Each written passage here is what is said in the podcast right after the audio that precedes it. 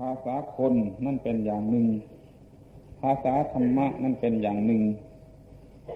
ภาษาคนก็คือภาษาโลกโลก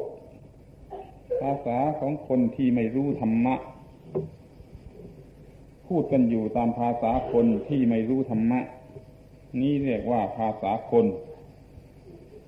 ส่วนภาษาธรรมะนั่นเป็นภาษาที่คนเหมือนกัน แต่ว่าได้เห็นธรรมะในส่วนลึกคือเห็นธรรมะที่แท้จริง แล้วพูดไปด้วยความรู้สึกอันนั้น จึงเกิดเป็นภาษาธรรมะขึ้นมา ไม่เหมือนภาษาคน นี่เรียกว่าภาษาธรรมะ ภาษาจึงมีอยู่เป็นสองภาษา คือภาษาธรรมะอย่างหนึ่ง ภาษาคนอย่างหนึ่ง ภาษาคนนั่นเอาไปตามทางของวัตถุ ตามทางที่รู้สึกได้ตามคนธรรมดารู้สึก และอาศัยวัตถุเป็นพื้นฐาน ไม่ได้อาศัยธรรมะเป็นพื้นฐาน จึงพูดแต่เรื่องวัตถุพูดแต่เรื่องโลก พูดแต่เรื่องที่เห็นได้ด้วยตาตามธรรมดาสามัญชนส่วนภาษาธรรมะนั่น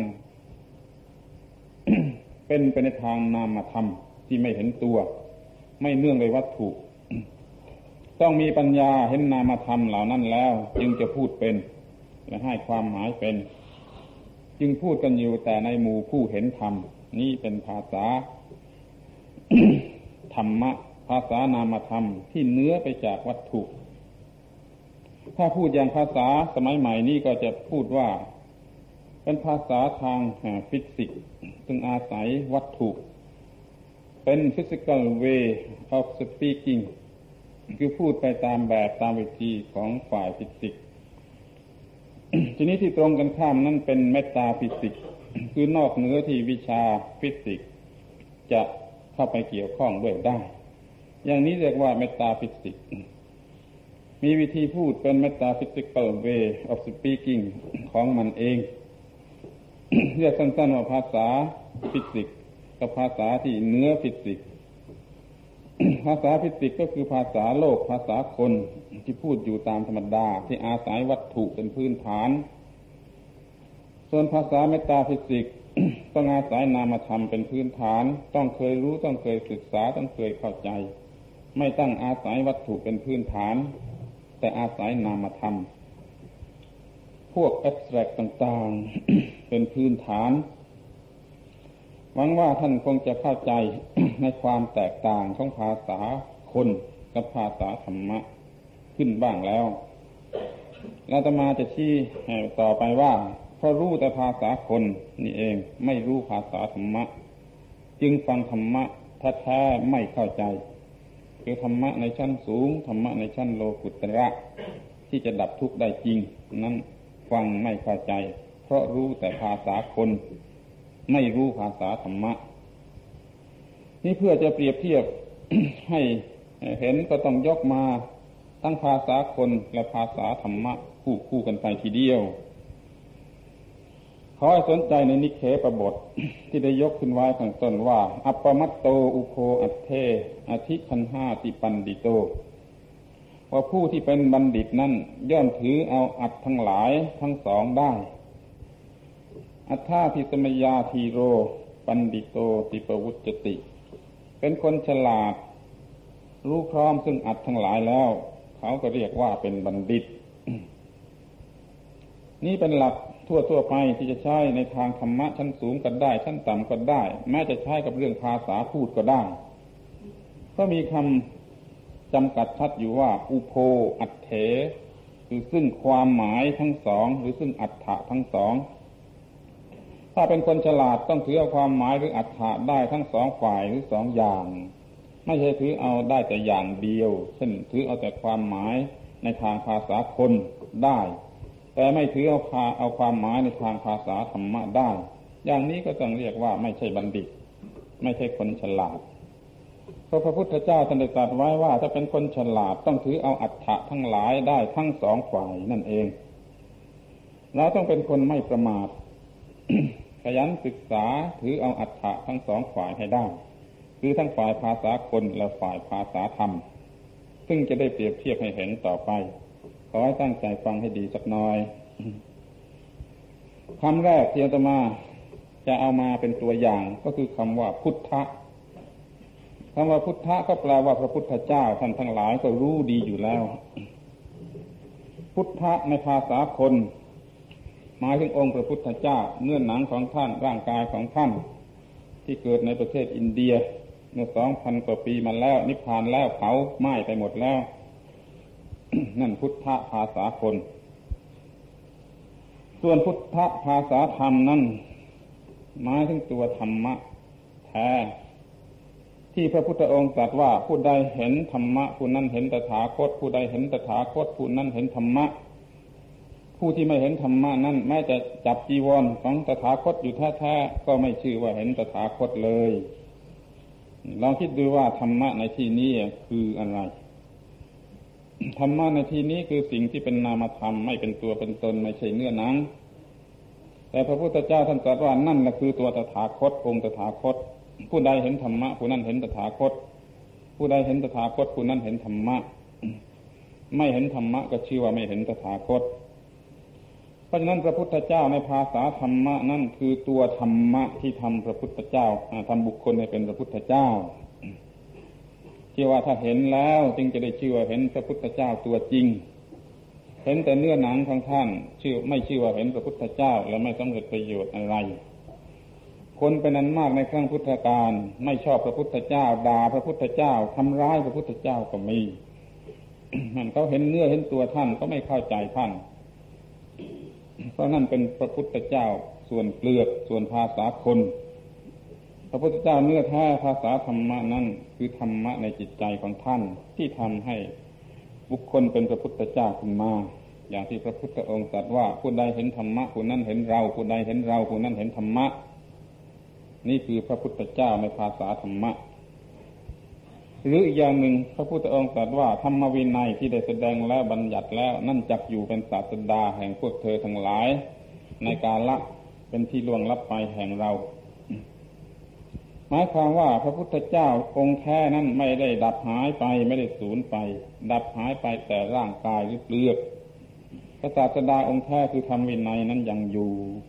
อย่างนี้ก็เรียกว่าเป็นพระพุทธเจ้าในภาษาธรรมะ สรุปความก็ว่า พระพุทธเจ้าภาษาคนนั้นหมายถึงตัวคน พระพุทธเจ้าภาษาธรรมะนั้นหมายถึงธรรมะที่ทำความเป็นพระพุทธเจ้า ทีนี้ก็มาถึงคำที่สองคือคำว่าธรรมหรือธรรมะพระธรรมคำว่าพระธรรมภาษาเด็กๆก็หมายถึงพระคำพีหนังสือหนังหาที่เรียกกันว่าพระธรรมอยู่ในตู้ หรือก็เสียงที่ใช้แสดงธรรมดังที่ กล่าวออกเสียงอยู่เดียวนี้ว่านี่คือตัวธรรมพระธรรมพีเป็นตัวธรรม เสียงเทศเป็นตัวธรรม อย่างนี้เป็นต้น ธรรมะอย่างนี้มันเป็นภาษาคน ภาษาคนโง่ ภาษาคนที่ยังไม่เห็นธรรมะ เรียกว่าภาษาคน ธรรมะในภาษาธรรมะนั่นก็คือธรรมะที่เป็นอันเดียวกันกับพระตถาคต ผู้ใดเห็นธรรมะผู้นั้นเห็นตถาคต ผู้ใดเห็นตถาคตผู้นั้นเห็นธรรมะ ธรรมะจริง ในภาษาธรรมะนั่นอยู่ที่นั่น หรือถ้าจะให้จำแนกคำว่าธรรมในภาษาบาลีนั่นหมายถึงสิ่งที่ละเอียดลึกซึ้งหลายอย่างหลายประการรวมกัน เรียกว่าธรรมชาติ ไม่มีเวลาที่จะจารณัยโดยรายละเอียดจะกล่าวแต่หัวข้อว่าตัวธรรมชาติแท้ๆนั่นก็เรียกว่าธรรมะกฎเกณฑ์ของธรรมชาตินั่นก็เรียกว่าธรรมะ หน้าที่ที่มนุษย์จะต้องประพฤติให้ถูกให้ต้องตามกฎธรรมชาติ นั่นก็เรียกว่าธรรมะผลนั้นใดเกิดขึ้นมาจากการประพฤติปฏิบัติถูกต้องตามธรรมชาตินั่นก็เรียกว่าธรรมะเหมือนกันธรรมะมีความหมายกว้างขวางอย่างนี้ ไม่ใช่เป็นเพียงหนังสือคำพีใบลานหรือเสียงเทศคำว่าธรรมะในภาษาธรรมะหมายถึงนามธรรมที่เป็นธรรมะที่กว้างขวางที่ลึกซึ้งที่หมายถึงทุกทุกสิ่งที่เข้าใจ ได้ยากก็มีเข้าใจได้ง่ายก็มี ทีนี้คำถัดไป คือคำว่า สังฆะหรือพระสงฆ์คำว่าพระสงฆ์ในภาษาคนหมายถึงตัวนักบวชเหลืองเหลืองแดงแดงเพ่นพ่านทั่วตัวไป นี่พระสงฆ์ในภาษาคน ภาษาคนโง่ที่ยังไม่เห็นธรรมะ ส่วนพระสงฆ์ในภาษาธรรมะนั้น หมายถึงธรรมะอีกเหมือนกันคือธรรมะหรือคุณธรรม ทุกขั้นทุกตอนที่มีอยู่ในจิตใจของนักบวชผู้มีคุณธรรม นักบวชคนไหนมีคุณธรรมอยู่ในใจ ไม่ใช่เป็นนักบวชแต่เปลือก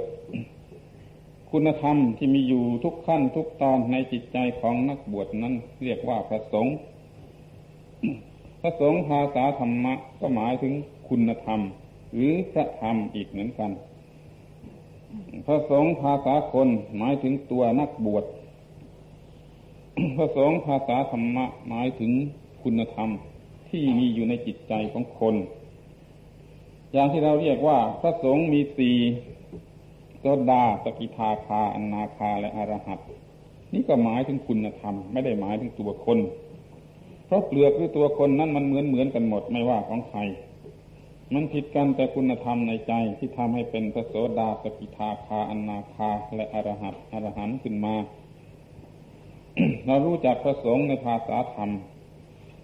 กันเสียบ้าง ทีนี้ก็มาถึงคำว่า ศาสนาหรือพระศาสนาคำว่าศาสนาในภาษาคนหรือภาษาคนโง่นั่น หมายถึงโบสถ์วิหารเจดีย์ผ้ากาสาวพัดเหลืองอารามไปหมด มีเจดีย์สะพรั่งไปหมด มีโบสถ์สะพรั่งไปหมดก็ว่าพระศาสนาเจริญแล้วโว้ยนี่พระศาสนาในภาษาคนส่วนคำว่าศาสนาในภาษาธรรมะนั้นหมายถึงตัวธรรมะที่แท้จริง ที่เป็นที่พึ่งแก่มนุษย์ได้จริงธรรมะใดเป็นที่พึ่งแก่มนุษย์ได้จริง ดับทุกข์ให้แก่มนุษย์ได้จริงธรรมะนั้น คือศาสนาคือสิ่งที่เรียกว่าศาสนาในภาษาธรรมะ ถ้าศาสนาเจริญก็หมายความว่ามีคุณธรรมที่ดับทุกข์ได้จริง แพร่หลายทั่วไปในหมู่มนุษย์ นี่เรียกว่าศาสนาเจริญไม่ใช่เพียงแต่รุ่งเรืองไปในภาคกาสาวพัดแล้วก็จะเรียกว่าศาสนาเจริญก็หาไม่ ศาสนาภาษาคนหมายถึงโบสถ์วิหารเจดีย์ภาคกาสาวพัดเป็นต้น อาศาสนาภาษาธรรมะหมายถึงธรรมะที่เป็นที่พึ่งแก่มนุษย์ได้จริง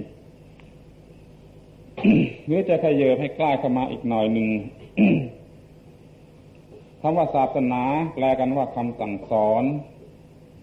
คนโดยมากก็เอาคำสั่งสอนเป็นตัวศาสนา ถ้ามีการเรียนการสอนกันเจริญ แล้วก็เรียกว่าศาสนาเจริญ นี่ก็ถูกเหมือนกันแต่น้อยเกินไปคือถูกแต่ตามตัวหนังสือ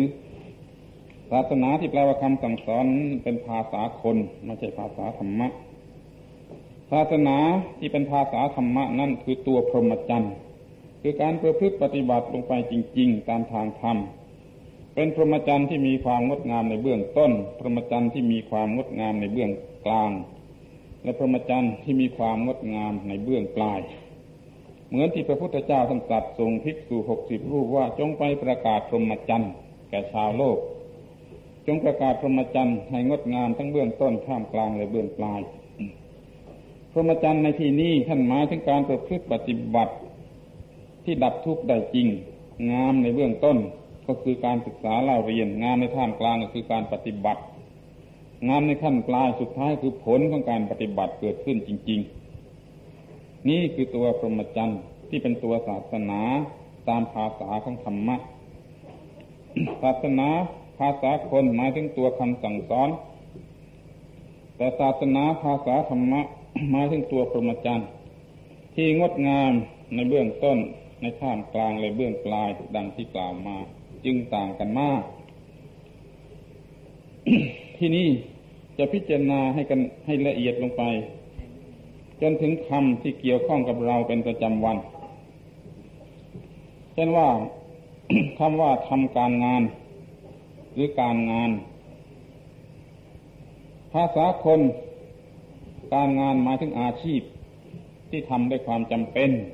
ไม่ทำไม่ได้ มันบังคับให้ทำเพื่อเอามาเลี้ยงปากเลี้ยงท้องบ้าง เพื่อเสวยกามารมบ้าง อาชีพที่ทำไปด้วยความจำเป็น นี่เรียกว่าการงานในภาษาคนส่วนการงานในภาษาธรรมะนั่นหมายถึงกรรมฐาน คือการปฏิบัติธรรมหรือตัวการปฏิบัติธรรมนั่นเองเป็นตัวการงาน จะเปรียบเทียบให้เห็นยิ่งขึ้นไป คนธรรมดาทำการงานด้วยความจำเป็นเพื่อเลี้ยงปากเลี้ยงท้อง เพื่อซื้อหากามคุณ แต่พระอริยเจ้าทำการงานในฐานะที่เป็นการปฏิบัติธรรม เพราะว่าการงานนี้ต้องทำด้วยความซื่อตรงด้วยความสุดจริตด้วยความขยันด้วยความแข็งขันด้วยความฉลาด ด้วยคุณธรรมมากมายหลายประการ จึงจะสำเร็จการงานนั้นได้ดังนั้นการงานก็คือการปฏิบัติธรรมในขั้นที่ลึกขึ้นไป ถ้าคนเราทำการงานตามหน้าที่ของตนแม้การงานในโลก ในที่สุดการงานนั่นจะสอนให้รู้จักความจริงของชีวิตจิตใจ สอนให้รู้จักความไม่เที่ยงเป็นทุกข์เป็นอนัตตา สอนให้บรรลุธรรมะ โดยไม่รู้สึกตัว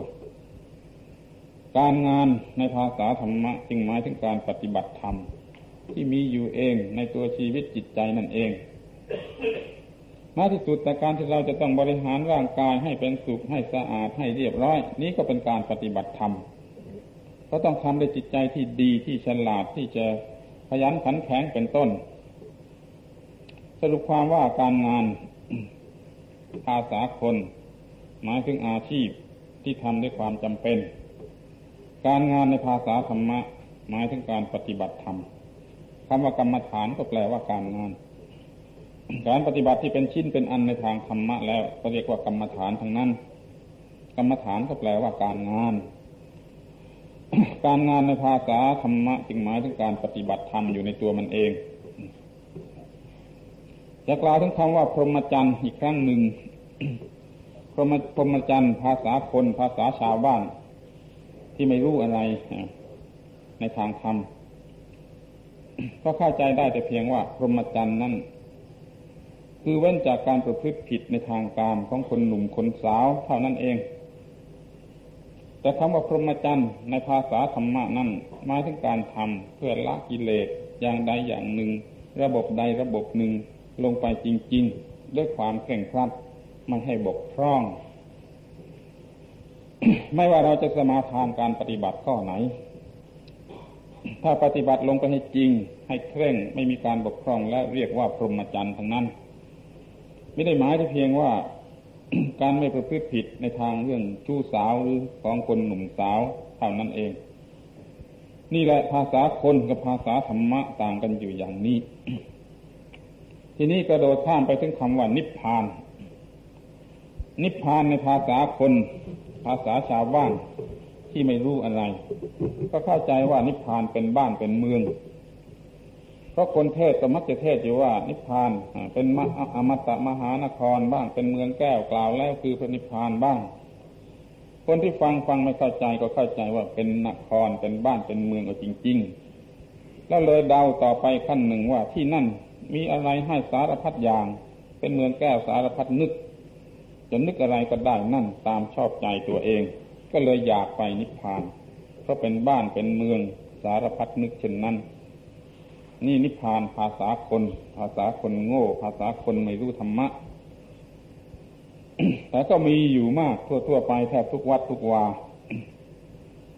คำว่านิพพานในภาษาธรรมะนั่น หมายถึงความดับสิ้นสุดแห่งกิเลสและความทุกข์โดยประการทั้งปวงและอย่างแท้จริง เมื่อใดมีการดับแห่งกิเลสและดับความทุกข์อย่างแท้จริง เมื่อนนั้นเป็นนิพพาน ตามมากตามน้อยตามสถานะ ถ้าหมดจดสิ้นเชิงก็เป็นนิพพานถึงที่สุด เป็นการดับเย็นแห่งความทุกข์ความร้อน แห่งไฟคือกิเลสและความทุกข์นี่นิพพานภาษาธรรมะ นิพพานภาษาคนก็คือเมืองแก้วสารพัดนึก นิพพานภาษาธรรมะ ก็คือความดับทุกข์สิ้นเชิง ที่นี่และเดี๋ยวนี้ก็ได้แล้วลองคิดดูเถิดว่าคนเข้าใจนิพพานอย่างไรกันโดยมาก โดยเฉพาะอย่างยิ่งคนแก่ตามสาลาวัดที่ลดลงไป ก็มาถึงคำว่ามรรคผล คำว่ามรรคผลนี่ชอบพูดกันติดปากมาพวกชาวบ้านทำอะไรทำให้เป็นมรรคเป็นผลพอประสบความสำเร็จในสิ่งที่ตนต้องการขึ้นมาก็เรียกว่าเป็นมรรคเป็นผลแล้วเว้ย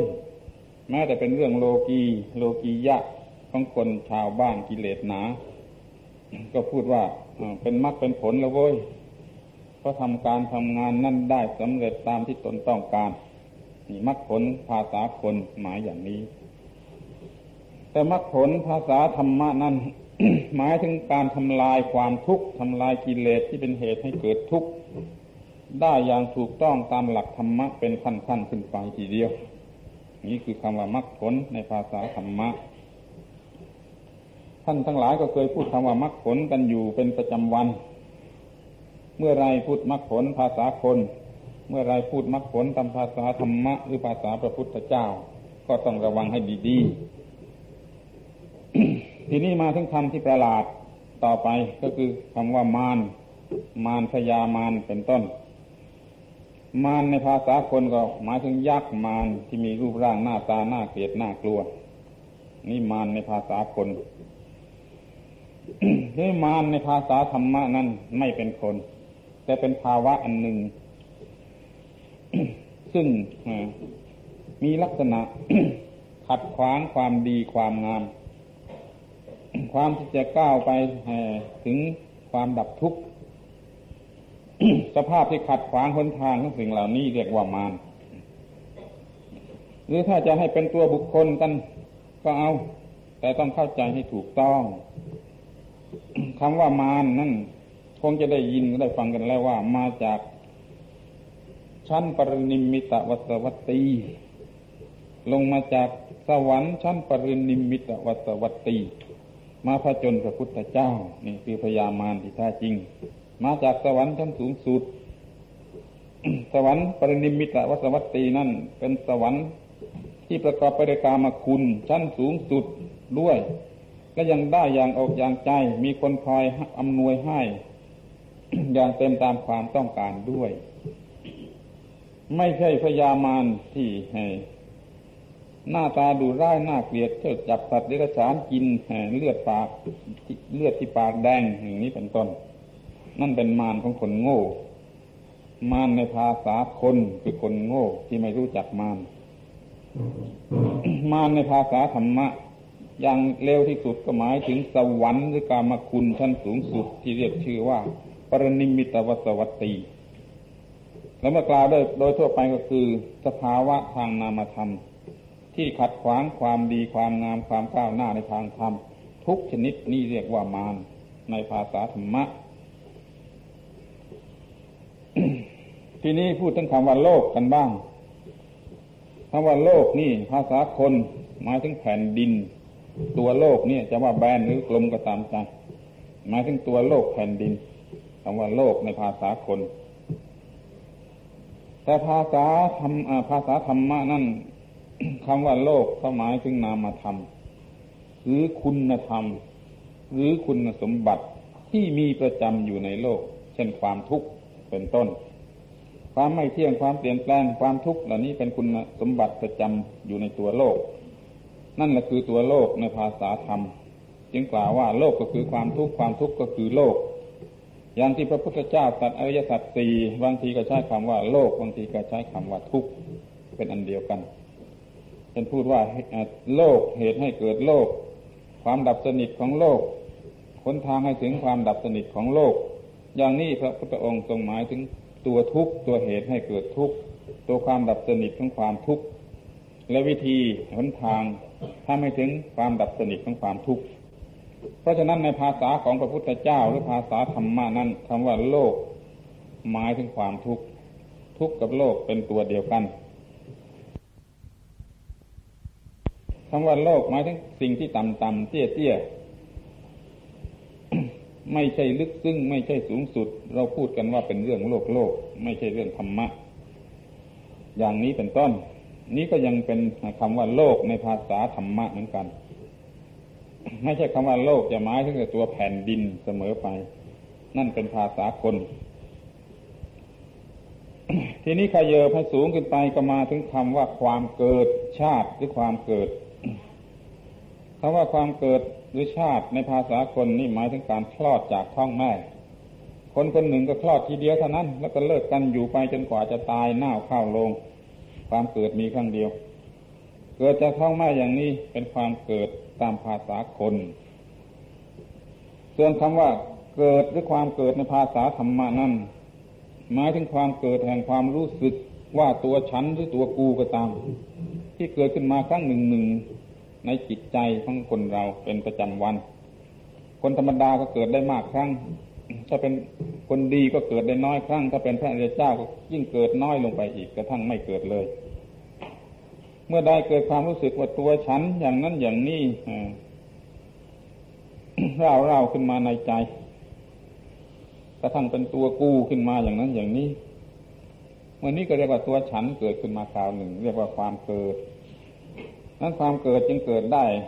หลายหลายครั้งแม้ในวันหนึ่ง คิดไปอย่างสัตว์เดรัจฉานก็เกิดไปเป็นสัตว์เดรัจฉานเดียวนั่นเอง คิดไปอย่างคนก็เกิดเป็นคนเดียวนั่นเอง คิดไปอย่างเทวดาก็เกิดเป็นเทวดาเดียวนั่นเอง เพราะว่าชีวิตอัตภาพสุขทุกข์หรืออะไรเหล่านี้ท่านกำหนดไว้ด้วยความเกิดขึ้นแห่งจิตขณะหนึ่งหนึ่งเท่านั้น ดังนั้นคำว่าความเกิดในภาษาธรรมะนั้นมาถึงเกิดแห่งความรู้สึกว่าตัวฉันหรือตัวกูนี่เป็นเกิดภาษาเป็นความเกิดในภาษาธรรมะความเกิดในภาษาคนหมายถึงเกิดจากท้องแม่ เมื่อพระพุทธเจ้าทรงแสดงธรรมเรื่องความเกิดนั่นบางคราวก็แสดงในภาษาคนก็มีเหมือนกันในเมื่อพูดตามธรรมดา แต่ถ้าพูดในเรื่องธรรมะชั้นสูงเช่นเรื่องปฏิจจสมุปบาทเป็นต้นแล้ว คำว่าความเกิดนั่นท่านพูดในภาษาธรรมะ ไม่ได้หมายถึงเกิดจากท้องแม่ แต่หมายถึงเกิดขึ้นแห่งอุปาทานว่าตัวตนหรือของตน ตัวฉันหรือของฉัน ตัวกูหรือของกูเป็นต้น นี่ก็มาถึงความตาย ความตายภาษาคนก็คือตายชนิดที่ต้องเอาใส่ลงไปเผาไปฝังแต่ความตายในภาษาธรรมะนั่นหมายถึงความสลายแห่งความรู้สึกที่ว่าเมื่อตะกี้นั่นเอง คือความรู้สึกที่เกิดขึ้นว่าเป็นตัวฉันตัวกูนั่นแหละมันสลายลงไป นี่เรียกว่าความตายในภาษาธรรมะที่นี่พูดถึงคำที่ว่าเรียกว่าชีวิตคำว่าชีวิตในภาษาคนภาษาเด็กๆก็ได้ ก็คือสิ่งที่ยังไม่ตายยังเป็นได้ยังดิ้นได้ยังเดินได้ ยังกินอาหารได้เป็นต้น ภาษาที่ละเอียดที่สุด ช่นภาษาชีวิทยาก็ว่า ความสดอยู่ได้ของนิวเคลียสของเซลล์เซลล์หนึ่ง คือโปรโตพลาสนั้นยังสดอยู่ ยังเจริญอยู่ก็เรียกว่าชีวิตอย่างนี้ นี่ก็ยิ่งเป็นภาษาวัตถุหรือภาษาคนมากขึ้นไปอีก ส่วนภาษาชีวิตคำว่าชีวิตภาษาธรรมะนั่นต้องหมายถึงสภาวะที่ไม่รู้จักตาย จริง ๆ คืออสังคตธรรม คือนิพพานหรือชีวิตนิรันดรจริง ๆ จึงจะเรียกว่าชีวิต เมื่อใดพูดว่าชีวิตภาษาคนก็หมายถึงชีวิตอย่างที่เขาพูดพูดกันอยู่ เมื่อใดพูดถึงชีวิตภาษาธรรม ก็หมายถึงภาวะที่ไม่รู้จักตายเพราะมันไม่มีความเกิด มันจึงไม่มีความตาย จึงได้แก่อสังขตธรรมทั้งหลาย ที่เราเรียกกันว่านิพพานเป็นต้น หรือที่ในที่อื่นหรือในศาสนาอื่นก็อาจจะเรียกว่าชีวิตนิรันดร เป็นชีวิตที่ไม่รู้จักดับอีกต่อไป เป็นชีวิตก็เป็นเจ้าหรือชีวิตอะไรก็แล้วแต่จะเรียก นั่นแหละจึงจะเป็นชีวิตจริงหรือชีวิตในภาษาธรรมะ ทีนี้ก็มาใกล้จนถึงกระทั่งว่าคำว่าคน เราพูดกันติดปากว่าคนคนคน ทุกคนก็เป็นคนแต่ระวังให้ดีคำคำนี้ก็มีสองความหมาย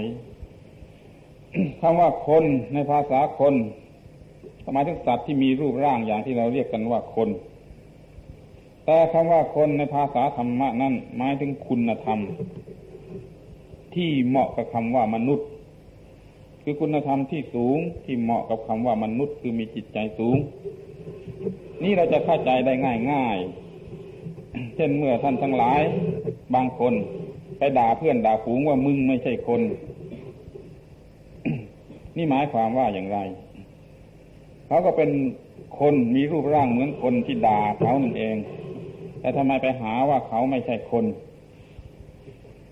นี่ก็เพราะว่าเขาขาดคุณธรรมที่เหมาะสำหรับคำว่ามนุษย์ เราจึงด่าเขาว่าไม่ใช่คน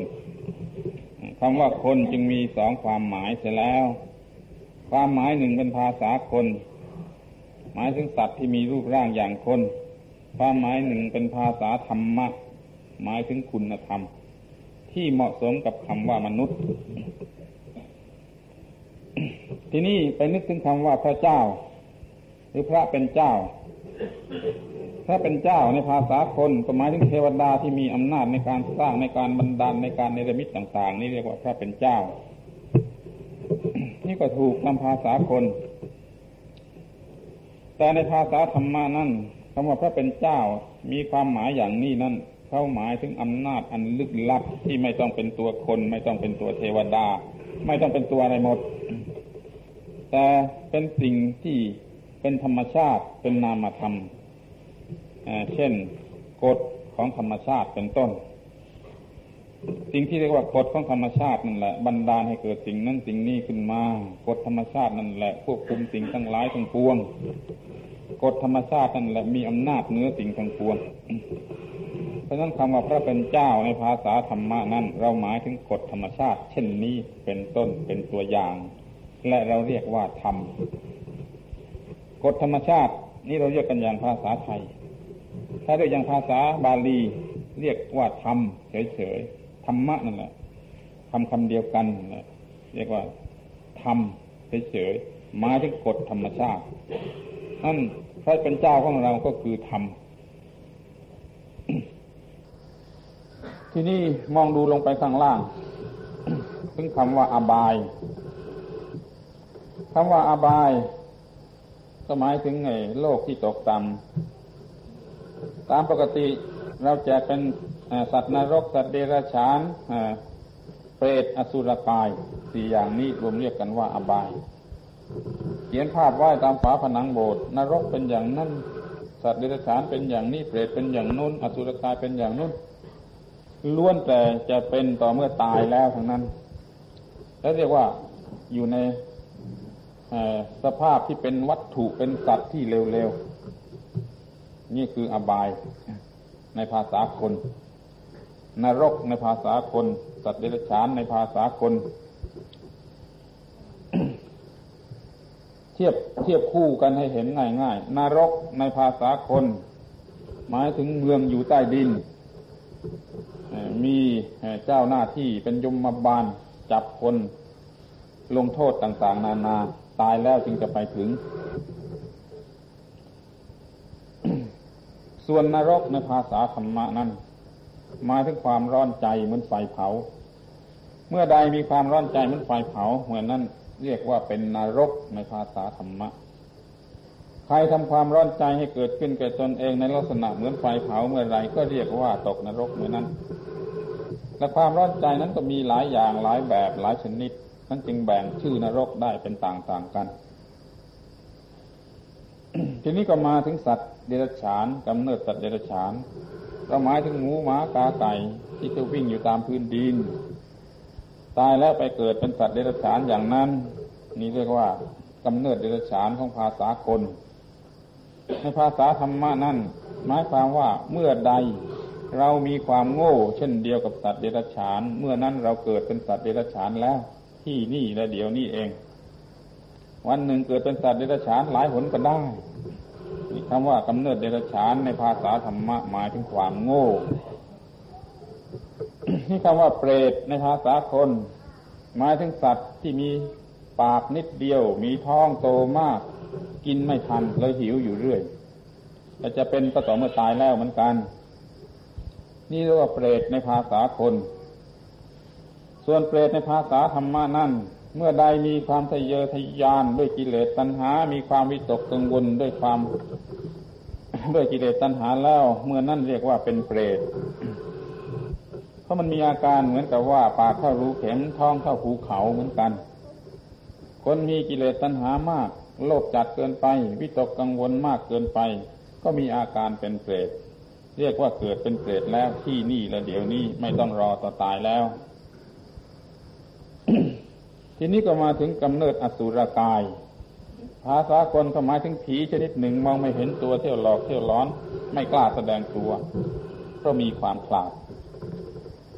แต่อสุรกายในภาษาธรรมะนั้น หมายถึงตัวความขลาดในจิตใจของมนุษย์นั่นเอง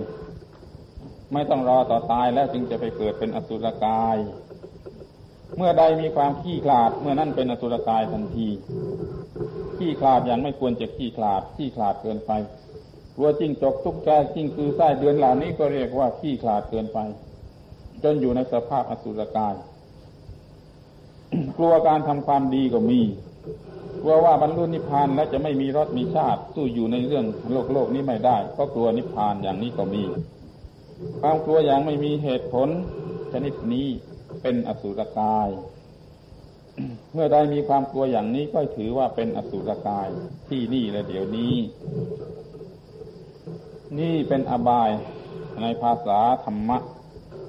แตกต่างกับอบายในภาษาคน และมันยังมีเรื่องที่จะต้องคิดต่อไปว่า ถ้าไม่ตกอบายในภาษาธรรมะแล้ว เป็นไม่ตกอบายในภาษาคนแน่ เช่นว่าเราไม่ทำผิดจนมีอะไรร้อนใจ ไม่ตกนรกในชาตินี้แล้ว ชาติหน้าไม่ต้องกลัวตอนหลังจากตายแล้วไม่ต้องกลัวเป็นไม่ตกนรกแน่ หรือว่าชาตินี้เราไม่โง่อย่างสัตว์เดรัจฉานไม่หิวอย่างเปรต และไม่ขี้ขลาดอย่างคนขี้ขลาดแล้ว ก็ไม่มีบาปอันใดที่จะทำให้ต้องตายแล้วไปเกิดเป็นสัตว์เดรัจฉานหรือเป็นเปรตหรือเป็นอสุรกาย เพราะฉะนั้นจงสนใจแต่เรื่องนรกเดรัจฉานเปรตอสุรกายที่จะตกที่จะเป็นกันที่นี่และเดี๋ยวนี้ให้มากที่สุดนรกเปรตวิรชานอสุรกายที่จะถึงต่อตายแล้วนั้นเก็บไว้ทีก่อนก็ได้ ไม่ต้องไปสนใจ เพราะว่าถ้าไม่เป็นนรกวิรชานเปรตอสุรกายในภาษาธรรมะที่นี่ระเดียวนี้แล้วแม้จะตายอย่างไรก็ไม่ต้องไปตกนรกหรือไปเป็นเปรตเป็นต้น เพราะว่าเราประพฤติปฏิบัติชอบ ไม่มีอะไรทำให้ต้องตกอบายในปัจจุบันนี้แล้ว มันก็ไม่ต้องไปตก ต่อเมื่อตายแล้วแน่นอน ทุกคนก็ดูเหมือนจะพูดเป็นว่าสวรรค์อยู่ในอกนรกอยู่ในใจ แล้วทำไมจึงโง่เกินไปถึงกับไม่เข้าใจในเรื่องอบายทั้งสี่ที่มีอยู่ในชีวิตนี้จริง ๆ ทั้งที่พูดอยู่ว่า สวรรค์อยู่ในอกนรกอยู่ในใจ ถูกแล้วแน่นอน สวรรค์หรือนรกภาษาคนนั้นอยู่นอกตัวอยู่ที่โลกไหนก็ไม่รู้ถึงกันต่อเมื่อตายแล้วส่วนนรกสวรรค์ในภาษาธรรมะนั่นอยู่ในใจถึงได้เมื่อไหร่ก็ได้ แล้วแต่การปรุงแต่งของชีวิตจิตใจ นี้เรียกว่าอาบายในภาษาคน กับอาบายในภาษาธรรมะนั่นต่างกันอย่างนี้ เมื่อพูดถึงสวรรค์ ในภาษาคนก็หมายถึงเทวโลกอันงดงามอยู่เบื้องบนที่ฝ่ายฝันกันนักทำบุญสักบาทหนึ่งก็จะวิมานหลังหนึ่งมีนางฟ้าเป็นร้อยร้อยสิบสิบนี่เป็นสวรรค์ในภาษาคน ส่วนสวรรค์ในภาษาธรรมะนั่นหมายถึงกามคุณหรือยอดสุดของกามคุณเป็นต้น ที่ทำให้คนลุ่มหลง นี่เรียกว่าสวรรค์ชั้นกามาวจร ถ้าเป็นสวรรค์ชั้นพรหมโลก ก็หมายถึงความว่างจากกามารมณ์มีความสบายใจ เพราะไม่ถูกกามารมรบกวนเมื่ออย่างว่าคนคนหนึ่งเมื่อมีความหิวในกามารมบริโภคกามารมเสร็จแล้ว ไม่อยากแต่ต้องกามารมณ์อีกต่อไป ในเวลานั้นต้องการอยู่ว่างๆเงียบๆจืดๆนี่ก็คือความรู้สึกที่ว่างจากการมารมที่พอจะเทียบกันได้กับคุณสมบัติของพวกพรหมหรือพรหมโลกนั่นเราจึงกล่าวว่า สวรรค์ชั้นธรรมดาก็คือสมบูรณ์ไปด้วยกามารมณ์สวรรค์ชั้นสูงสุดเช่นปรินิมมิตวสวัตติก็คือสมบูรณ์ไปด้วยยอดของกามารมณ์ สวรรค์ชั้นพรหมโลกก็คือว่างจากการเบียดเบียนของกามารมณ์แต่ยังมีตัวมีตนมีตัวกูอยู่ ทีนี้ลองพูดถึงคำว่าน้ำอมฤตน้ำอมฤตจึงแปลว่าน้ำที่ทำความไม่ตาย น้ำอมฤตภาษาคนก็หมายถึงเหล้าชนิดหนึ่ง ซึ่งพวกเทวดากินกันเข้าไปแล้วก็ไม่ตายแล้วเลยรบราฆ่าฟันกันอีก นี่น้ำอมฤตภาษาคน แต่น้ำอมฤตในภาษาธรรม ภาษาธรรมะนั้นหมายถึงธรรมะชั้นสูงในลักในขั้นอนัตตาหรือสุญญตาธรรมะในขั้นสูงถึงขนาดเป็นอนัตตาหรือเป็นสุญญตานั้นทำให้คนไม่ตาย เพราะทำให้ว่างจากตัวคนไม่มีตัวคนแล้วจะมีความตายได้อย่างไร นั้นธรรมะในขั้นอนัตตาหรือสุญญตานั้นคือน้ำอมฤตในภาษาธรรมะ ส่วนสุราชนิดหนึ่งซึ่งกินกันเข้าไปแล้วไม่ตายตามที่เล่ากันมาอย่างปรำปรานั้นเป็นน้ำอมฤตในภาษาคน คนโง่ คนที่ไม่เห็นธรรมหรือไม่ถึงธรรมทีนี้เมื่อได้พูดถึงคำว่าสุญญตาขึ้นมาแล้ว ก็จะถือโอกาสอธิบายคำคำนี้เสียเลย คำว่าสุญญตาเป็นภาษาบาลี สุญญะแปลว่าว่าง ตาแปลว่าความ สุญญตาแปลว่าความว่าง ความว่างในภาษาคน ภาษาคนโง่ที่ไม่เห็นธรรมไม่ถึงธรรมนั่นมีความหมายว่าไม่มีอะไรเลยหรือศูนย์เปล่าไม่ได้อะไรเลย ฟังด้วยดี ๆ ว่า สุญญตาความว่าง ในภาษาคนนั้นไม่มีอะไรเลย แม้แต่สักนิดเดียวสักอย่างเดียวคือมันว่างไปหมด แล้วก็ศูนย์เปล่าด้วย ไม่เป็นประโยชน์อะไร เนี่ยสุญญตาความว่างในภาษาคน คนโง่ คนไม่เห็นธรรมส่วนสุญญตาหรือความว่างในภาษาธรรมนั่นมีทุกอย่างทุกอย่างทุกประการอะไรจะมีถ้าเท่าไรก็ได้เว้นแต่ความรู้สึกว่าตัวฉันหรือของฉัน ให้มีอะไรครบทุกอย่างทุกประการอย่างไรอย่างไรจะนึกคิดไปอย่างไรก็ได้ ให้มีทุกๆอย่างได้ ทั้งรูปธรรมและนามธรรม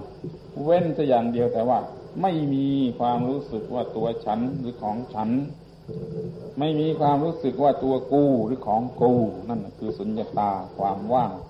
ตามความหมายในภาษาธรรมะหรือภาษาของพระพุทธเจ้าสุญญตาแปลว่าว่าง ว่างจากอะไร ว่างจากตัวตนหรือของตน นอกนั้นมีได้หมด อะไรอะไรไม่ถือว่าเป็นตัวฉันและของฉัน ตัวกูและของกูก็แล้วกันนี่เรียกว่าสุญญตาความว่าง ตามภาษาธรรมะ เมื่อพระพุทธเจ้าท่านตรัสว่าสุญญตาหรือความว่าง ท่านตรัสในภาษาธรรมะ พวกคนโง่ฟังในภาษาคนก็เลยเอาไปเป็นว่าไม่มีอะไร หรือศูนย์เปล่า เมื่อเข้าใจคำว่าความว่างเป็นเช่นนี้ในภาษาคนเช่นนี้เสร็จแล้ว มันก็เข้าใจสุญญตาในภาษาธรรมะของพระพุทธเจ้าไม่ได้ คนโง่เหล่านี้จึงได้พ้นอะไรออกมาแปลกๆเกี่ยวกับความว่าง เกี่ยวกับเรื่องความว่าง ซึ่งไม่เข้าเรื่องข้าวราวกันกับเรื่องความว่างของพระพุทธเจ้า ที่ได้กล่าวไว้ในภาษาคนในภาษาธรรมะ จึงหวังว่าท่านทั้งหลายทุกคนจะได้กำหนดจดจำคำว่าว่างว่างนี่ไว้ให้ดี ว่าถ้าภาษาฟิสิกส์หรือฟิสิกส์นั้นหมายถึงไม่มีอะไรจริง ๆ แต่ถ้าภาษา metaphysics แล้วหมายถึงมีทุกอย่างเว้นแต่แต่ความเป็นตัวฉันหรือความเป็นของฉัน ในวัตถุสิ่งของรูปธรรมนามธรรมหรืออะไรก็ตามมันไม่มีอะไรที่เป็นตัวฉันหรือของฉันได้ มันว่างจากคุณสมบัติแห่งความเป็นตัวฉันเป็นของฉันเช่นนี้จึงได้เรียกมันว่าว่าง และมันไม่ได้สูญเปล่า มันเอามาใช้ทำอะไรก็ได้ ตามที่สติปัญญาจะรู้จักใช้รู้จักทำมันก็แล้วกันขออย่างเดียวแต่ว่าอย่าไปเกิดมีความรู้สึกว่าเป็นตัวฉันหรือของฉันข้าว เพราะฉะนั้น สุญญตาหรือความว่างในภาษาธรรมะนั้นไม่ได้แปลว่าศูนย์เปล่า ถ้าใครไปแปลสุญญตาความว่างว่าศูนย์เปล่า นั่นเป็นคนโง่ ยังไม่รู้จักธรรมะ ไม่รู้ภาษาของธรรมะ พูดไปตามภาษาคนอย่างเดียว แล้วเอามางัดกันเข้ากับความว่างในภาษาธรรมะ แล้วมันจะพูดกันรู้เรื่องได้อย่างไร ขอให้เข้าใจคำคำนี้ไว้ เป็นพิเศษว่ามีความหมายเป็นสองทางอย่างนี้ทีนี้ก็มาถึงคำว่าความหยุด หยุดคือไม่แล่นไม่เคลื่อนไหวนั่นความหยุดอย่างภาษาคน ภาษาชาวบ้านนั้นมีความหมายอย่าง ความหยุดอย่างภาษาธรรมะของพระพุทธเจ้านั้นมีความหมายอีกอย่างหนึ่ง จะยกตัวอย่างให้เห็นง่าย ๆ เช่นความหยุดตามภาษาขององคุลิมานนั่นมันอย่างหนึ่งความหยุดตามภาษาของพระพุทธเจ้านั้นมันอีกอย่างหนึ่ง ท่านทั้งหลายก็เคยได้ยินได้ฟังเรื่ององคุลิมานมาแล้วว่าโต้ตอบกันอย่างไรกันกับพระพุทธเจ้าในข้อนี้ ความหยุดย่างขององคุลิมานนั่นเป็นภาษาคน ความหยุดย่างของพระพุทธเจ้านั้นเป็นภาษาธรรมะ ความหยุดย่างภาษาชาวบ้านภาษาคนขององค์คุลิมานก็คือไม่เคลื่อนไหวให้ยืนอยู่นิ่งๆแต่ความหยุดในภาษาของพระพุทธเจ้านั่นท่านหมายถึงความว่างจากตัวตน ถ้าว่างจากตัวตนแล้วจะเอาอะไรไปวิ่งลองคิดดูก่อนนี้กันแล้วกัน ถ้ามือมันว่างจากตัวตนแล้วจะเอาตัวฉันที่ไหนไปวิ่ง ก็ต้องถือว่าฉันหยุดแล้ว นี่ความหยุดอย่างภาษาของพระพุทธเจ้า ไม่มีตัวตนที่ยึดถือไว้ว่าเป็นตัวตน ว่างจากตัวตนโดยสิ้นเชิง ความว่างนั่นคือความหยุดในที่นี้ นี่คือหยุดอย่างภาษาพระพุทธเจ้า มันต่างกับหยุดอย่างภาษาคนธรรมดาอย่างไร ลองเปรียบดูเถิดหยุดอย่างภาษาพระพุทธเจ้านั่นวิ่งอยู่ก็ได้ ก็เรียกว่าหยุด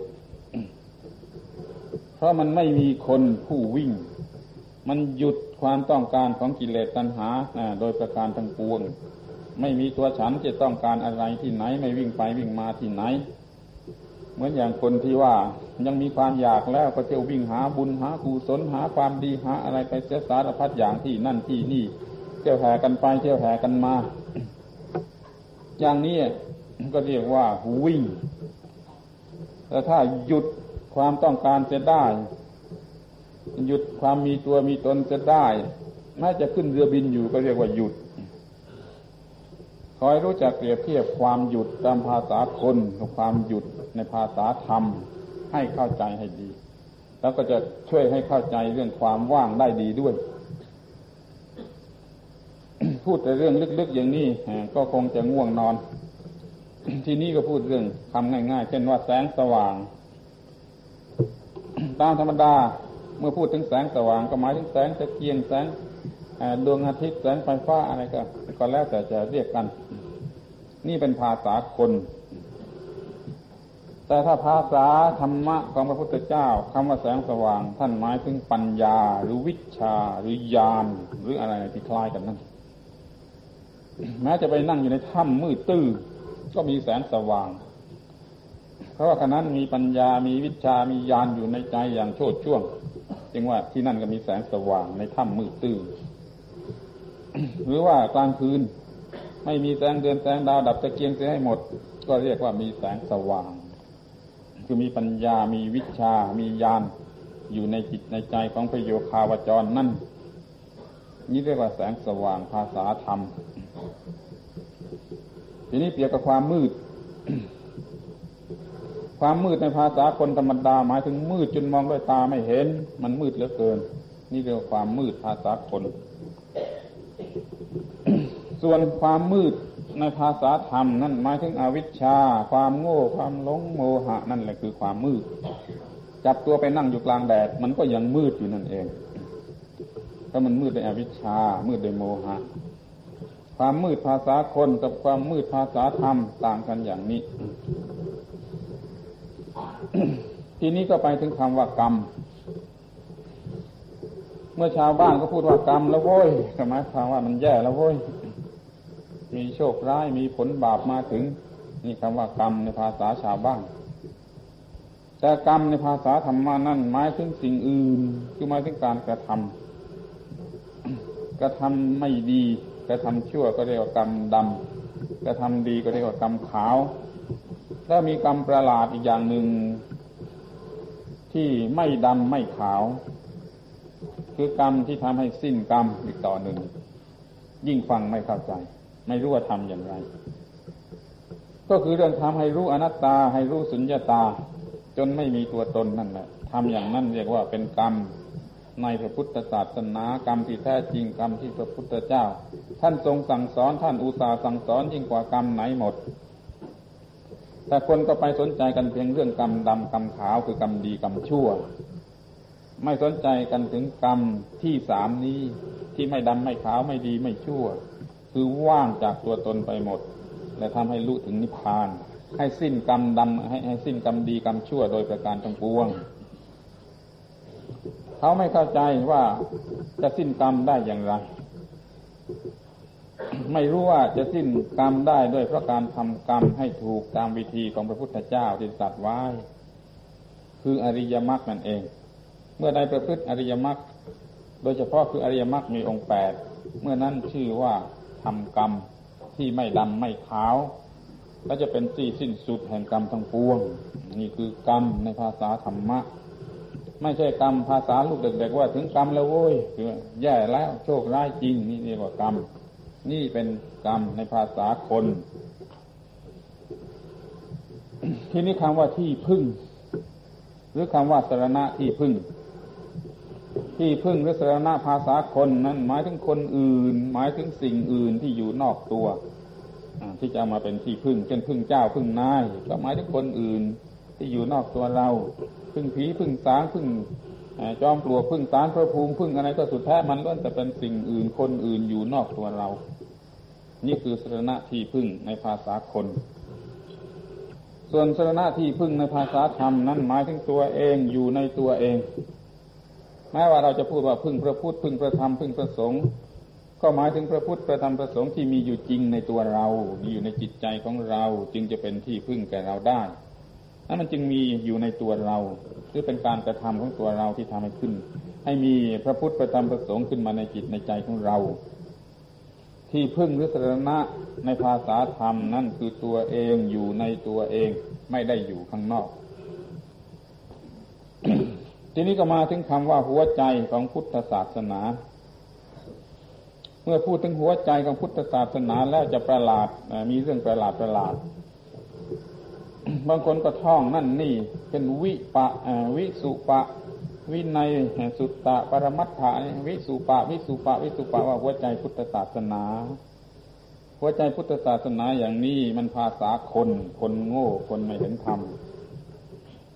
ท่องคาถาเป็นภาษาบาลีสองสามตัวเรียกว่าหัวใจพุทธศาสนาก็มี หรือท่องอย่างอื่นก็มี แต่หัวใจของพระพุทธศาสนาในภาษาธรรมตามแบบของพระพุทธเจ้านั่นคือความรู้ที่รู้ว่าสิ่งทั้งหลายทั้งปวงไม่ควรยึดมั่นถือมั่นว่าเป็นตัวเราหรือของเรา ถ้าพูดเป็นภาษาบาลีก็ว่าสัพเพธรรมานาลังอภินิเวสายะ สิ่งทั้งหลายทั้งปวง อันบุคคลไม่ควรยึดมั่นถือมั่นว่าเป็นตัวเราของเรา นั่นคือหัวใจของพุทธศาสนา ตามภาษาธรรมะหรือภาษาของพระพุทธเจ้า ดังที่กล่าวแล้วนั้นใครอยากจะมีหัวใจของพุทธศาสนาก็ระวังให้ดี อย่าไปถือหัวใจพุทธศาสนาตามภาษาคนหรือคนโง่ คนไม่เห็นธรรม คนไม่ถึงธรรมเข้าจะหน้าหัวจะหน้าหัวเราะเหมือนเด็กๆ ทั้งหมดเท่าที่แสดงมานี่ ก็พอก็เรียกว่าพอ ที่จะช่วยท่านทั้งหลายรู้จักเปรียบเทียบคำคำเดียวว่ามีสองความหมายอย่างไร ถ้าเป็นบัณฑิตมีสติปัญญาจะถือเอาได้ซึ่งอัฏฐะทั้งสอง อัปปมัตโต อุโค อัตเทอธิพันห้าติปันดิโต บัณฑิตเป็นผู้ไม่ประมาทแล้ว ย่อมถือเอาได้ซึ่งอัฏฐะทั้งสอง อัฏฐะทั้งสองในที่นี้มาหมายถึงความหมายทั้งสองของคำทั้งสองประเภท ความหมายของคำทางภาษาคนนั่นอย่างหนึ่ง ความหมายของคำคำเดียวกันนั่นในทางภาษาธรรมะนั่นอีกอย่างหนึ่ง ถ้าเป็นคนฉลาดจริง ก็จะต้องถือให้ได้ทั้งสองอย่าง เหมือนตัวอย่างที่ได้ยกมากล่าวให้เห็นอย่างมากมาย แต่ว่าคำทั้งหลายที่ได้ยกมากล่าวแล้วข้างต้น นั่นเป็นภาษาที่สูงสูงไป ที่เราจะมาพูดกันถึงภาษาต่ำๆดูบ้าง ขออภัยอย่าถือว่าเป็นคำโศกกระโดกหยาบคาย เช่นคำว่ากินคำว่ากินในภาษาคนหมายถึงกินอาหารทางปากเหมือนที่เราเรียกกันอยู่ว่ากินก็ไป แต่คำว่ากินในภาษาธรรมะนั่นกินทางตา กินทางหู กินทางจมูก กินทางลิ้น กินทางกาย กินทางใจ ลองคิดดูว่าหมายถึงอะไรคำว่ากิน ตาเห็นรูป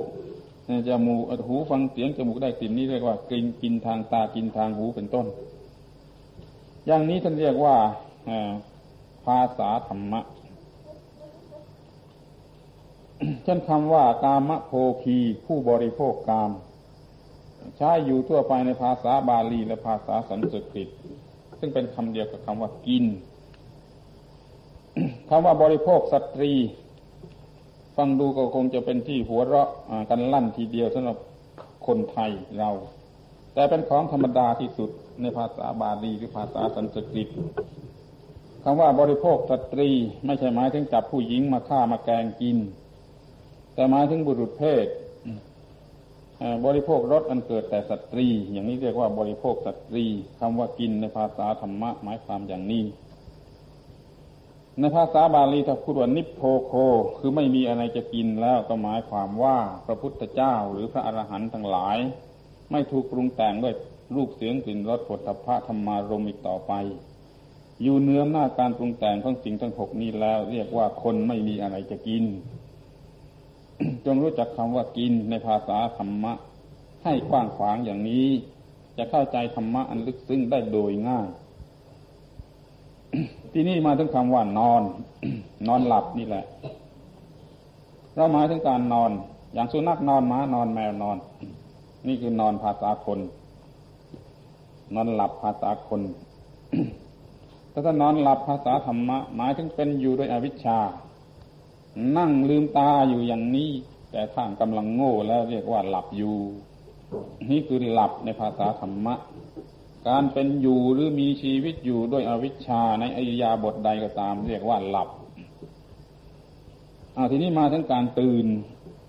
เราหมายถึงตื่นนอน แต่ในภาษาธรรมะนั้นหมายถึงชีวิตที่เป็นอยู่ด้วยชาคริยานุโยกเป็นอยู่ด้วยสติปัฏฐาน ทั้งตื่นและทั้งหลับก็เรียกว่าตื่น ผู้เจริญสติปัฏฐานมีสติไม่ขาดตอนไม่หลับลงไปแล้วตื่นขึ้นมาด้วยสติอันนั้นอีก อย่างนี้เรียกว่ามีสติทั้งหลับทั้งตื่น เมื่อเขาตื่นอยู่ก็เรียกว่าตื่นอยู่ เมื่อเขาหลับอยู่ก็เรียกว่าเขาตื่นอยู่ นี่ตื่น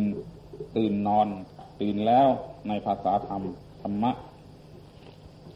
ที่ถ้าพูดว่าเล่น ภาษาชาวบ้านภาษาคนก็หมายถึงเล่นอย่างเด็ก ๆ เล่นเล่นกีฬาเล่นหัวสนุกสนานทำนองนั้น เรียกว่าเล่น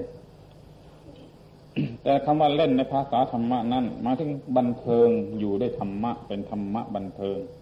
แม้ที่สุดแต่เล่น อยู่ในความสุขของฌานของสมาธิเขาเรียกว่าฌานกีฬาอย่างนี้ก็เป็นการเล่นของพระอริยเจ้าคำว่าเล่นในภาษาธรรมะหมายอย่างนี้ ที่คำว่านางฟ้า ภาษาคนก็หมายถึงนางฟ้าตัวสวยๆอยู่ในสวรรค์วิมานข้างบนนู่นเรียกว่านางฟ้า แต่นางฟ้าในภาษาธรรมะนี่กลับหมายถึงธรรมะของพระพุทธเจ้า โดยมากมักจะเล็งถึงปริยัติธรรม แต่โดยที่แท้แล้วต้องเล็งถึงธรรมะตัวตัวไป ที่มีความงามในเบื้องต้น มีความงามในท่ามกลาง มีความงามในเบื้องปลาย เหมือนที่ได้กล่าวมาแล้วในคำว่าพรหมจรรย์ นี้คือนางฟ้าในภาษาธรรมะ เป็นที่ต้องการเป็นที่ปรารถนาของสัตบุรุษในพระพุทธศาสนา แม้แต่คำว่านางฟ้าก็ยังมีความหมายแตกต่างกันอย่างนี้ ทีนี้เราลองพูดถึงคำว่าหญิงกับชาย ภาษาคนธรรมดาสามัญภาษาโลกโลกก็หมายถึงเพศตรงกันข้ามเป็นหญิงเป็นชาย แต่ถ้าภาษาธรรมะก็หมายถึงนิมิตแห่งหน้าที่ ที่ธรรมชาติกำหนดให้มนุษย์จะต้องร่วมมือกันกระทำไม่ใช่เรื่องการบริโภครสของการมาคุณ แต่เล็งถึงการที่ว่ามนุษย์จะต้องอยู่ในโลกจะต้องไม่สูญพันธุ์ไปแล้วมนุษย์ยังไม่บรรลุถึงธรรมะสูงสุดคือนิพพานเพียงใด ยังจะต้องมีการสืบเชื้อสายเมื่อนั้น จึงต้องแบ่งแยกหน้าที่กันในระหว่างหญิงกับชาย หรือว่าเป็นหญิงเป็นชายแล้ว ก็ช่วยกันแบ่งภาระในหน้าที่การงานประจำวันที่เป็นการปฏิบัติธรรมให้เบาบางลงไป นิมิตแห่งหน้าที่ที่ธรรมชาติกำหนดให้อย่างนี้เป็นความ เรียกว่าเป็นหญิงเป็นชายในภาษาธรรมะ ไม่ใช่หญิงชายตามภาษาธรรมดามีความหมายต่ำๆเป็นไปตามสัญชาตญาณซึ่งสัตว์เดรัจฉานก็ทำเป็น ไม่ควรจะนึกไปไปเพียงเท่านั้นว่า ความหมายของเพศหญิงเพศชายนี่มีความหมายเช่นนั้น ควรจะนึกถึงแต่เพียงว่าเครื่องหมายอันหนึ่ง ซึ่งเป็นการแบ่งแยกหน้าที่ที่จะต้องร่วมกันทำดังนั้นจะเลยพูดถึงคำว่าสมรสจะเลยจะดีกว่าคำว่าสมรสแปลว่าการแต่งงานหรืออะไรก็ทำนองนั้นก็รู้กันดีอยู่แล้วคำว่าสมรสในภาษาคนหมายถึงคนหญิงชายแต่งงานกันตามธรรมเนียมตามประเพณี สมรสนี่เป็นภาษาคน แต่คำว่าสมรสในภาษาบาลีหรือภาษาธรรมะนั่นเขาแปลว่ามีรสเสมอกันโดยธรรมคือมีความปรารถนา มีความต้องการที่ถูกต้อง และร่วมเป็นอันเดียวกัน ไม่จำเป็นต้องมีกายสัมผัสระหว่างหญิงกับชาย ไม่แม่ไม่มีแม้แต่ว่าจะเขียนจดหมายถึงการทางไปรษณีย์ก็ยังได้ คือโดยทางเนื้อทางหนังทางตัวบุคคลนั้นไม่เคยแตะต้องกันเลย แต่ก็มีการสมรสได้ เพราะมีความปรารถนาอย่างเดียวกัน มีหน้าที่อย่างเดียวกัน มีความมุ่งหมายอย่างเดียวกัน มีความยินดีพอใจอย่างเดียวกัน เช่นว่าต้องการจะพ้นทุกข์ด้วยกันอย่างแท้จริงในในหลักในหลักเกณฑ์อันเดียวกัน ต่างคนต่างพอใจในการปฏิบัติอันนั้นร่วมกันหวังผลร่วมกัน อย่างนี้ก็เรียกว่ามีรสเสมอกัน เป็นการสมรสในภาษาธรรมะ หรือภาษาบาลีก็ตาม ภาษาตามทางธรรม มีความหมายที่บริสุทธิ์สะอาดอย่างนี้เสมอไป ทีนี้มาถึงคำว่าพ่อแม่ ภาษาชาวโลกโลก ที่เราเรียกกันว่าพ่อว่าแม่ก็หมายถึงผู้ให้กำเนิดเกิดมา แต่ในภาษาธรรมะอันลึกลับนั่นพ่อ หมายถึงอวิชชา แม่หมายถึงตัณหา ล้วนแต่ต้องฆ่าเสียให้ตาย อย่างที่พระพุทธเจ้าตรัสว่ามาตรังปิตรังหันตวาอากตัญญูสิพรามณะเป็นต้นให้ฆ่าพ่อฆ่าแม่เสียแล้วเป็นคนอากตัญญูจึงจะถึงนิพพานอย่างนี้ พ่อผู้ให้กำเนิดคืออวิชชา แม่ผู้ให้กำเนิดคือตัณหา พ่อแม่ในภาษาธรรมะ ในชั้นสูงท่านเล็งความหมายกันอย่างนี้ กลายเป็นสิ่งที่ต้องฆ่าต้องทำลายเสีย และจึงจะบรรลุถึงนิพพาน พ่อแม่ในภาษาคนภาษาชาวบ้านภาษาเด็ก ๆ นั่นก็คือผู้ที่เรียกกันว่าพ่อแม่ พ่อแม่อยู่เป็นประจำวัน ที่นี่มาถึงคำว่าเพื่อน ภาษาชาวบ้านภาษาโลกโลกนี่ก็เรียกว่าเพื่อนว่าเกลอว่า นั่นนี่กันตามที่ใช้กันอยู่ เรียกว่าเพื่อน คือคนที่ทำอะไรถูกใจตนเรียกว่าเพื่อน แต่เพื่อนหรือสหายหรือมิตรในภาษาธรรมะนั่นหมายถึงธรรมะ โดยเฉพาะอย่างยิ่งคือธรรมะที่ทำความพ้นทุกข์ให้ระบุชื่อลงไปว่า อัศดางที่กัมมักคืออัดถังที่กัมมักนี่พระพุทธเจ้าท่านตรัสว่าเป็นกัลยาณมิตรอย่างยิ่งของคนทุกคน คำว่าเพื่อนในภาษาธรรมะ หมายถึงอริยะอัตถังคิกมมักอริยะอัตถังคิกมมักมีองค์แปดประการสัมมาทิฏฐิสัมมาสังกัปโปอย่างดังนี้เป็นต้น นี่คือเพื่อนในภาษาธรรมะ